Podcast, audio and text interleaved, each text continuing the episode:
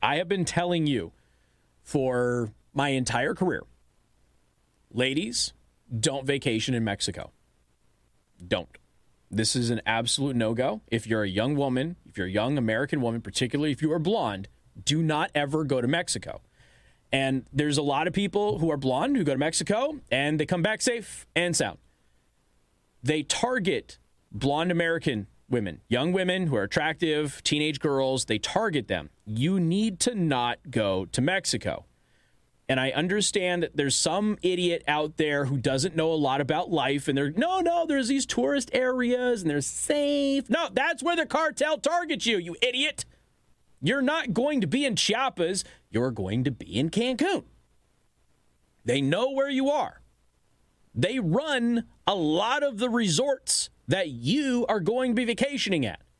They have people who work at those resorts who are lookouts and spies and hey, super hot blonde girl over here, 16 years old, checked in with her mom and dad. She swims by herself at night in the pool, and then she's gone.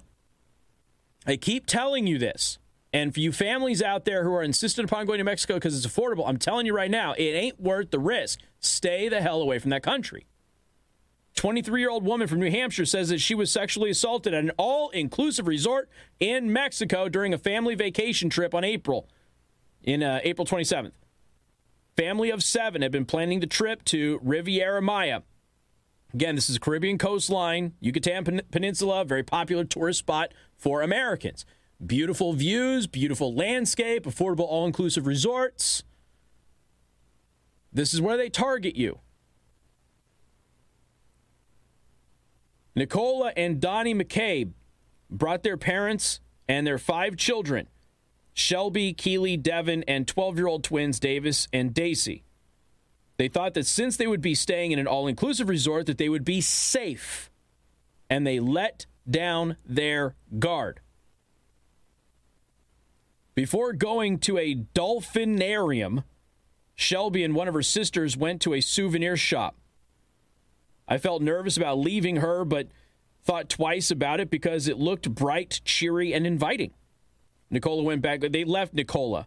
Uh, so the, Shelby and one of her sisters left. They went to the souvenir shop. They left Nicola by herself. And because everything was bright, it's an all inclusive resort, they thought they were safe. Everything's cool. We left her by herself. I felt nervous about leaving her, but thought twice about it because it looked bright, cheery, and inviting, they said. Nicola went back to her room with the other kids and got a text from Keely, the sister who went to the shop together with Shelby. Come here, she wrote. Nicola then went to her room and heard the shower running. Keely told me that Shelby had come in and said that a man in a store had touched her. I went back into my room to get my husband, who is a retired law enforcement officer, so he could hear what Keely had to say. In the meantime, Donnie was with his 12 year old son. I was hanging out in our room with my 12 year old son, waiting for everyone to get back and to then head to the beach. My wife, Nicola, and my 12 year old daughter came back to the room after some shopping. Nicola received a text from Keely asking her to come over to their room, so she did. A short time later, they came back to our room and told me quietly Shelby was just sexually assaulted. And I don't need to give you more details on this. You just need to understand something. First of all, this family's lucky that she wasn't snatched because this happens to American girls in Mexico with regularity. It's not rare, it's not something that happens once every 20 years. It happens numerous times every holiday season. And by holiday, I mean summer. You do not vacation with girls in Mexico.